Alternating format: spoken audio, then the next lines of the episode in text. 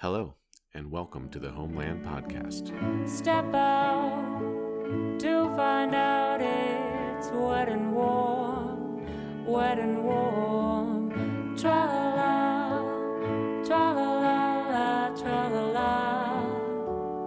tra la tra la la, tra la la la. I'm Bryce Merriman, and you're listening to the Homeland Lab Podcast. For people who are housed, and housed comfortably, there is much about the experience of homelessness that is opaque and not easy to understand. From threats of violence to perceived dangers from law enforcement to uncomfortable sleeping situations, homelessness is a series of large and small traumas. One of the more simple, modest, yet important of those deprivations is the difficulty of having to sacrifice one's daily personal hygiene habits. Into this gap stepped the Bay Area organization Lava Mae. Their organization provides mobile shower units to help people maintain their cleanliness and, at the same time, their sense of self worth. To begin my conversation, I asked Leah Filler, Lava Mae's Impact and New Programs Director, about their practice of radical hospitality. Radical hospitality. Uh, that's a very good question. Uh, Lava Mae, we we obviously are a service provider. We began in the business of providing mobile showers on wheels to the homeless, but really we consider ourselves to be in the hospitality business, and that's where the term radical hospitality came from. It is an unexpected level of care that we provide to folks on the streets, and we believe that restores enormous amounts of dignity and hope that is critical to the resilience of folks who are moving through homelessness. That sounds amazing. And what, t- talk to me about where you practice radical hospitality, um, both geographically, kind of where across the United States, and then also where within those communities are you showing up and arriving to, to practice that idea? Radical hospitality is practiced and must be practiced on every level of our organization. We are based in San Francisco, California, and we also have a branch office operating in Los Angeles. And radical hospitality starts with how we treat ourselves and each other, our team. Um, and that's what gives us the strength and the compassion to go outwards and bring that to the front lines of our operation. We are operating on the streets of San Francisco and LA, and uh, radical hospitality starts with how simply we greet our guests. That's what we call the people that we serve, our guests. How we greet them, how we welcome them. It's uh, about how we treat our facilities, the vehicles that we operate, how we design them, uh, the use of uh, visuals and, and uh, the design process. Uh, we keep them clean. Um, really, how we present and maintain our our space and every interaction that we have with our guests. So you're you're actually showing up just curbside on the streets. Is it is it a set schedule? Is it something that people know where you're going to be all the time, or is it surprise? I get a shower today. There's definitely a set schedule. Uh, Lava Mae is really based on a partnership model. So we drive to different service providers. We're going to agencies that are providing food or clothing, uh, dining rooms, as well as health clinics, resource centers, even shelters. And once or twice a week, we'll show up during the set uh, given hours and we'll open up. And the purpose of that is twofold. One, to gain the support of, of other providers who are working in this space to close those gaps and those silos, and also to collaboratively provide a more holistic uh, 360 degree care for folks. So, so that's interesting because because when I was researching the organization, one thing that I didn't understand, and I was wondering if there was going to be pushback from the community, is sh- where you were showing up. That that you were showing up in partnership with these service providers that already had a presence in the neighborhood, already had a presence in their community, already had a level of trust in their community, rather than showing up in a place, you know, like I could imagine showing up at a park and community members around that park having an issue with it. But it sounds like you're you're you're grafting onto an existing an existing presence, which makes a lot of sense. Yeah, but none of us on our founding team came from a background uh, working in homelessness, so it was Hmm. vital that we connect with the players. Um, that was the only way that we were going to be able to build any trust or reputation with the community was going to the places where they already felt comfortable and safe. And so uh, choosing those partners, the right partners who shared our values and uh, offered what we were trying to offer with the community was a vital step of our process. Um, and since then, one of our just our deepest prides is that we today have a great reputation on the streets of San Francisco mm. and LA. We have amazing trust in this community, and a big part of that is is how we've gone uh, really from this grassroots way to to them. So, so talk about that origin story. You mentioned that your team wasn't coming out of a social service, human service provider model. Where were you all coming from, and what was the impetus to starting this project?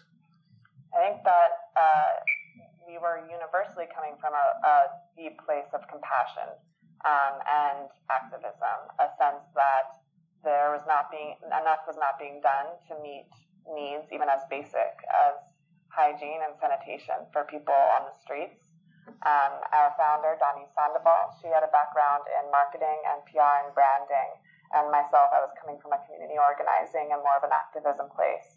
And uh, but together we brought a lot of energy that was new in this space. There were uh, the nonprofit sector is not traditionally known for being a place of innovation or technology of disruption or branding even. Um, and these were all really important tenets of what we brought from day one to the industry.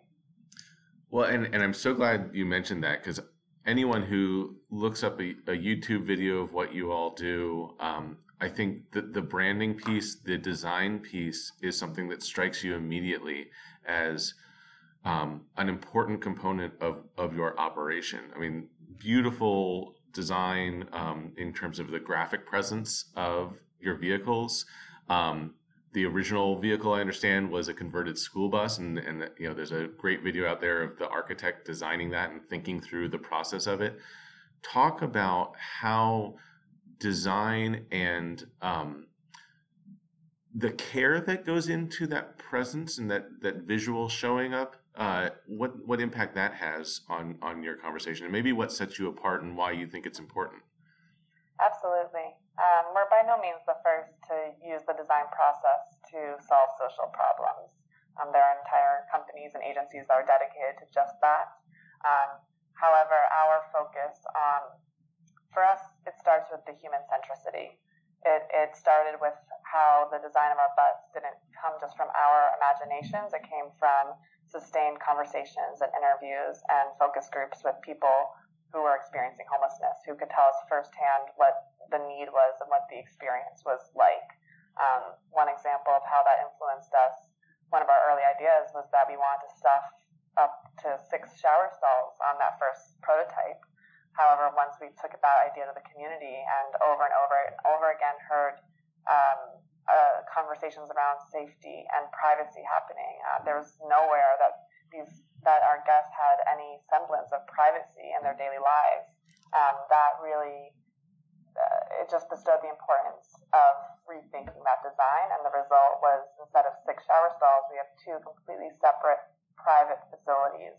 Um, you can't get into one from the other. They are closed. They are private, and that respite does an enormous amount for folks who who lack that um, throughout the process as well, every iteration we've made has come from the community that we're working with. So it's not only it's this human centricity uh, that has informed every development that we've made. It's also the on the visual side of things, understanding that how we build a space. Um, our buses and our trailers, they're beautiful, they're spacious, they're clean. We've installed uh, skylights, bright, bright frosted skylights and LED lights. We have music playing these these aspects of the space do just as much to restore a person's sense of dignity as as the hot shower does. And uh, every step of the way, this has just been at, the core of what we do. It, it sounds amazing. Um, maybe could could you take us into one of those showers, um, both both physically and, and maybe more profoundly, kind of the spiritual transformation that that that happens to the folks who are using it, to your guests that are using it? Absolutely. When you come to Lava Mae, uh, the first first touch point is a warm greeting, and someone will ask you your name. Uh, that alone is uh, important to us. These are human beings that we're working with who are too often treated like less than or even worse, like garbage on the street that are overlooked and invisible. So we see them and we ask them their name. Uh, they sign up with us for a shower like they like we would a table at a restaurant with a host, and uh, we have a, a wait list. And uh, between every single shower before they go on, we uh, we our staff and our volunteers have already gone inside and we've cleaned the whole space down, and we hand a towel and a hygiene kit, and our guest enters the space uh, you'll see a toilet, a, a shower, a nice changing area, a sink with a mirror. There will be music playing. Perhaps we'll have uh, some potted plants or uh, decorations on the walls. We have some of our trailers have framed quotes and other images. Um, in the past, we've played around with whiteboards where people can, can, leave notes to each other. So we try to have a really uh, festive and interactive uh, decor, if you will. Um, they'll close the door, the curtain behind them, and they'll have about 20 minutes all to themselves. Um, no one will bother them. No one will go in. Um, it's just them. And we have hot water showers heated by uh, on-demand hot water heaters. Uh, there's music playing. We have soap and dispensers in addition to the hygiene kit, which they'll have a razor and a comb and Q-tips and Band-Aids and uh, deodorant, all sorts of other uh, supplies that our volunteers and donors slap together. And after about 20 minutes, if we haven't heard from them, we'll gently knock on the door and make sure they're okay and, and sort of urge them along, not because we want to rush them, but because there are a lot, a lot of people that are waiting. And when they come out, uh, we like to call it the 15 minute impact. It's like one person goes in and another comes out and they're shining and they're fresh and they're smiling. They have wet hair. And when they thank us for a shower, it's rewarding and very, very humbling when it, it seems like such um, one such an overlooked things for those of us who are housed and such a luxury to be able to have that sense of privacy and to be able to take that time and be alone and kind of take care of yourself uh, it, in, a, in, a, in a pretty profound way but, but also a very basic way well of the many people have a lot of opinions about homelessness a lot of opinions about the, the cause, the reasons, who's to blame, how to solve it. Um, one thing that is almost universal, though, in a, a space that's entrenched with a lot of strong opinions, is that people understand what a shower feels like, and they do overlook that. And when we gently remind them that, for example, in San Francisco, before we started, there was just seven places that people could go to drop in for a shower across mm. the city, in a city with over 7,000 their streets. Mm. You know, they, they understand what that means. They understand that, that people can't get a job, they can't better their lives, they can't take steps forward if they can't even get clean. And so this is kind of a, it's not, it's a universal connector, if you will, where this really, for that moment, anyone who listens or is thinking about the issue can understand what that feels like. Are there any favorite moments of people coming out of the shower and kind of just saying something profound and rewarding for you?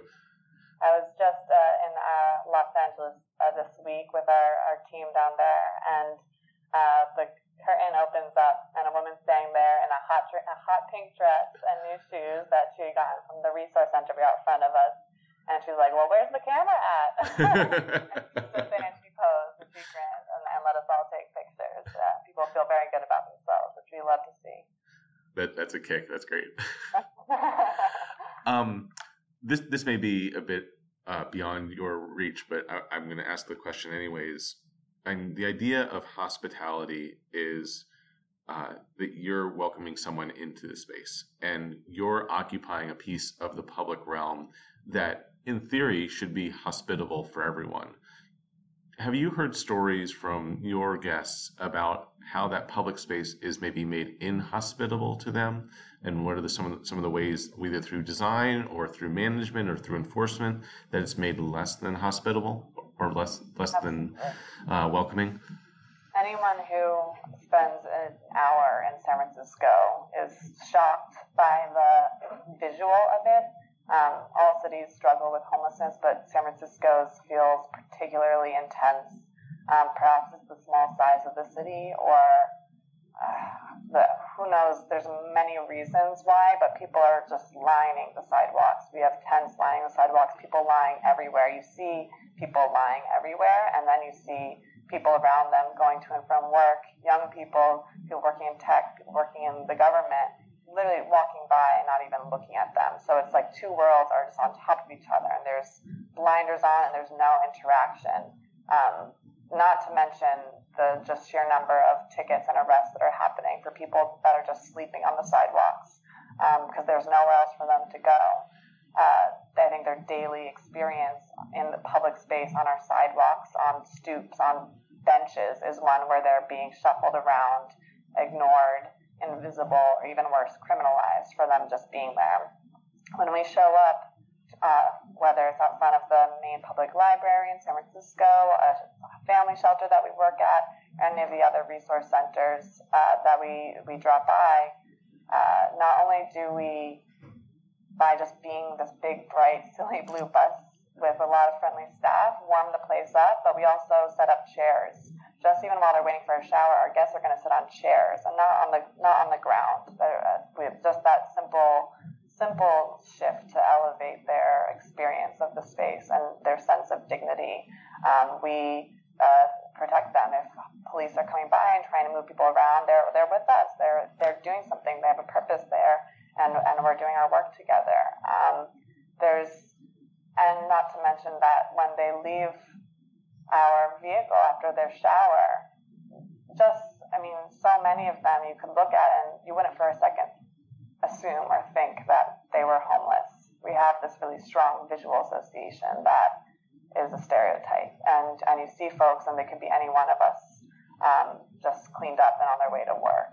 So it, not only are we trying to physically make small shifts in the spaces that we're operating on, we're trying to um, restore that sense of identity and self worth that changes how a person is moving through their public space. When we're talking about this particular issue, we focus on housing solutions and, and big supporter of housing first and, and that sort of thing. But this is this is, you know, in the scheme of things, you would think, oh, a shower isn't as important as establishing housing. But it sounds like for your guests that that equation maybe isn't isn't exactly right that there's there's some sort of reciprocity or dialogue between those two things that both might be equally important or maybe someone isn't ready to move into housing yet but they they need to re- re- retain their dignity well in a city like san francisco and we're not alone there just isn't you know there is no pipeline to housing and um, you know uh, people talk about everything from busing folks out to other cities mm. or sending them out, you know, an hour or two outside of the city where there might be affordable housing, but displaces that individual from their family and their friends and the services that they rely on. So we're not alone. There, there just isn't, unfortunately, a supply of housing and not one that's available immediately, even if it's in the works. Right. So, of course, housing first. Housing is the only thing that will solve homelessness, but we also like to say that housing doesn't solve homelessness, community does. And that's what we're offering. Um, you know, if you think about Maslow's hierarchy of needs, there are the physiological needs for shelter for water and for food, but there's also the higher needs for safety, for a sense of belonging, for social connection. You know, we, we can't do it all, and while we wait our work for with cities and other entrepreneurs to create those longer term solutions, we can do everything to meet those higher needs today. And that's what we're trying to do. Um, I think that you can't isolate any one need as more important than another when it's the whole that makes a person uh, really able to self actualize. Sure. Um, you mentioned that you partner with other agencies and other service providers. Are together, are you providing kind of wraparound services as you arrive at one of these locations? we not any any one partnership. No. Um, one, you know, for example, I mentioned the Main Public Library earlier. Okay. They're one of our dearest partners. Um, they're not a nonprofit social service provider. They're a public library. They're a city institution. Um, however, they're also one of the one public one of the only public uh, spaces that have really firmly kept their doors open to all of their patrons, whoever they are and whatever their walk of life may be that also meant that their bathrooms were a place of bird baths, and uh, their plumbing was being affected by that. And um, their other patrons weren't as comfortable using the bathrooms and being in the space. And rather than, even despite pressure, rather than close their doors to folks who are homeless or using their, their space for more than just books and, and technology, um, the library called us. And so through our partnership, we're going to one of the places where folks on the streets feel really, really safe and comfortable, where they already feel welcome, where they're able to not only wash up in, in the bathrooms now through us, but uh, access the internet, do whether it's for job searching or working on uh, their their self or read books or just have a bit of quiet during the day. Um, and so that's a complementary service offering that's we, we want to call wraparound, but it's it's a vital and it's part of someone's routine. Um, more recently, in the last uh, year, it's say maybe it's been two years now uh, we began to experiment with how could we offer more of that 360 and that's where our program pop-up care villages was born mm-hmm. rather than just bring our mobile showers to different service agencies how can we bring all of these people who are trying to do good work together and continue to close those silos in the industry a pop-up care village is happening on the foot of the on the steps of the main public library but we'll have between 10 to 15 other partners alongside us we everyone from uh, clothing vendors and food donations to mobile dental studios or mo- mobile medical clinics. Uh, we bring out uh, representatives that can do DMV ID vouchers because losing your identification is one of the biggest kind of spiraling down moments that can happen. Um, we have hair cutters. We have and slews of volunteers. And so it's through these experiences, again, we're trying to provide as many holistic services as we can, but what we're really doing is connecting community. And all of that is, is highly restorative. Yeah, that's, that's wonderful. I, I hadn't realized that it was a partnership with the library. I thought you were talking about social service partnerships, but that makes complete and utter sense. Um, I want to come back to a, a point that you were raising earlier about kind of how the organization um, and your executive director kind of showed up to this conversation and built trust, built credibility, and as you said, is now very well respected and thought of in the community. How did that happen? And what lessons can you provide to other people who are concerned about this issue, who want to engage in this issue, but maybe feel like they haven't done the legwork to arrive and to be able to have a conversation that is um, authentic in, in a certain way? Um, for example, we had uh, another uh, member of the media who's doing a, a, story on this recently go to an encampment um, trying to get interviews from folks. Um, people were pretty like, why? Like, kind of rolling their eyes, a little resistant. And then they said, I know this story is for Lava Man with Lava Mae, and people were ready to open up. Um, that's an example of the trust that we have that we're so dearly proud of again, it does start with going to the stakeholders. You know, we had to recognize that we were not experts here, and, so we started with the experts and finding the leaders of nonprofits and other agencies that were really established. Um, these leaders became our early advisory council, so they helped us in the early design process of our program.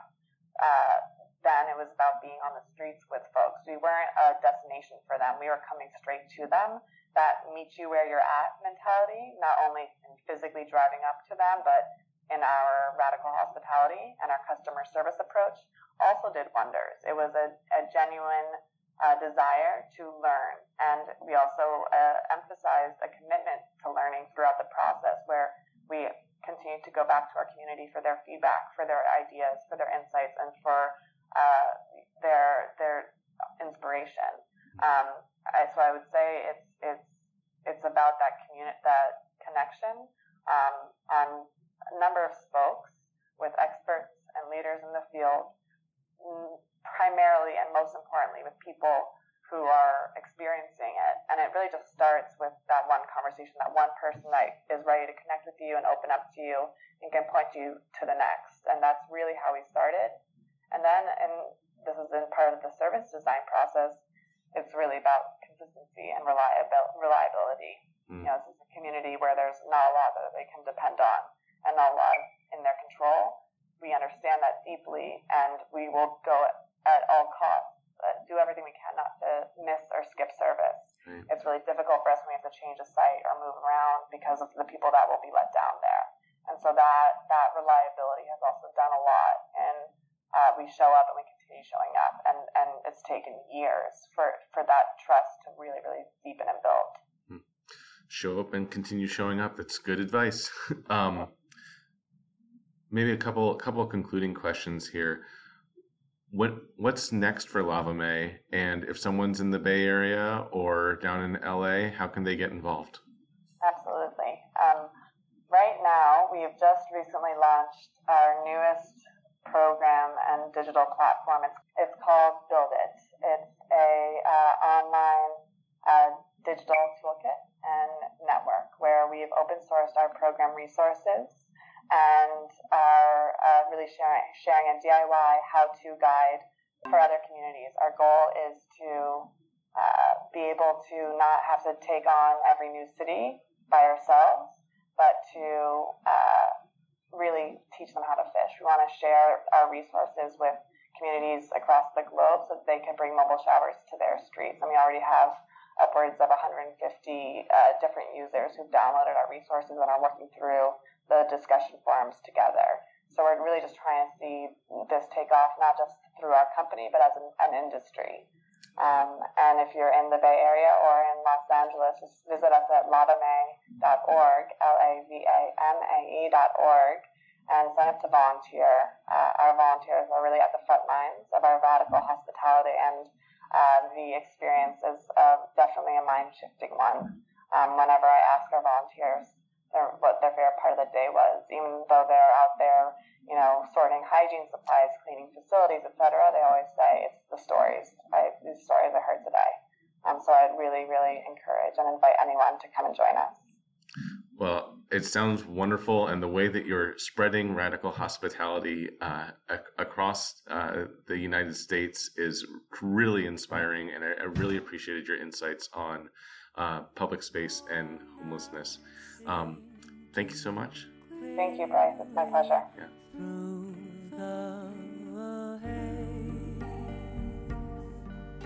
Thank you for listening. This podcast is part of the Homeland Project. We invite you to learn more about the project at homelandlab.com. Our work would not be possible without the support of MIG SVR and the Landscape Architecture Foundation's Innovation and Leadership Fellowship. To learn more about the tremendous work of LAF, please visit their website at lafoundation.org. Finally, we want to thank our friends at Yeeves for the use of their music.